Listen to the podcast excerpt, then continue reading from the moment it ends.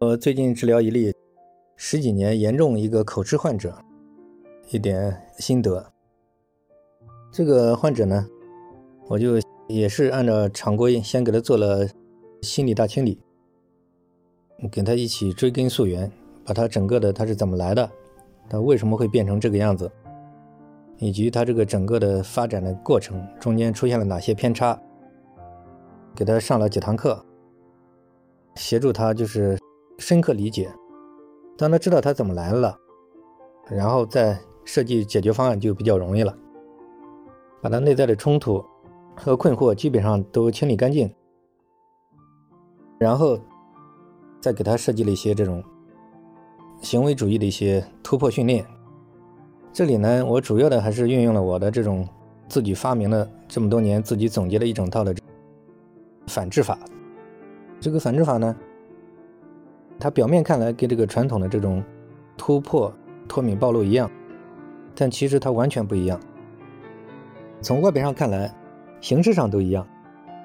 因为我的目的呢，是为了切断他的惯性，就是当一个人他道理全都懂了，但是他还是好不了，为什么呢？就因为他这么多年形成一种顽固的惯性。这个惯性怎么把它给扭转？这是心理治疗当中最大的一个难题。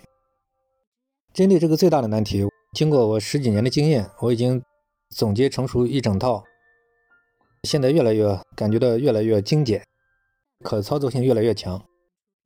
然后就针对他的口吃，切断他的惯性。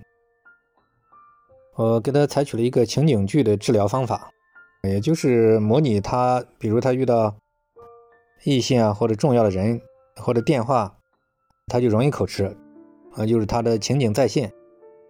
就表演这个剧，然后在这个剧当中，我再一点点的引导他，运用我的这个反向突破法，教了他一些口诀，然后这个口吃当中呢，他从一开始非常口吃，到慢慢放松，到后来就是完全放开，再到后来就是心里很安静，最终口吃自然消退，整个的过程用了才一个礼拜左右，他十几年的这种严重口吃。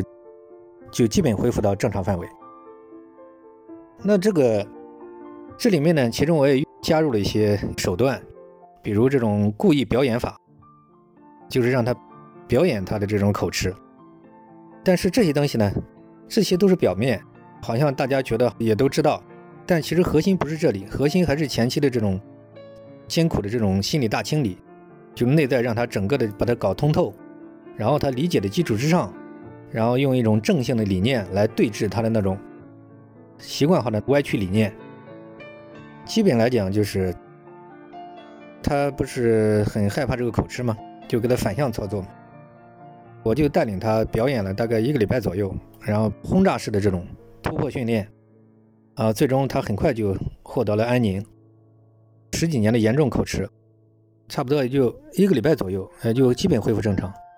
这个可能大家也不是很相信，嗯，但是我在我最近这个案例当中，坦率的讲，连我自己都觉得这个效果确实还是挺令人满意的。这就是来源于我这个十几年对这个，呃，我发明的这一整套反向突破法、反制法的一种反复的锤炼吧，反复的把它给提炼。现在基本上来讲，可以说就是针对性越来越强。这些都是事实。就是讲出这些，就是这是一种精神吧。至于有针对性的个人的这种口吃背后的原因也不同，这个要有针对性的给他讲解。这个案例就仅供大家参考，是我最近治疗好的一个严重口吃的案例。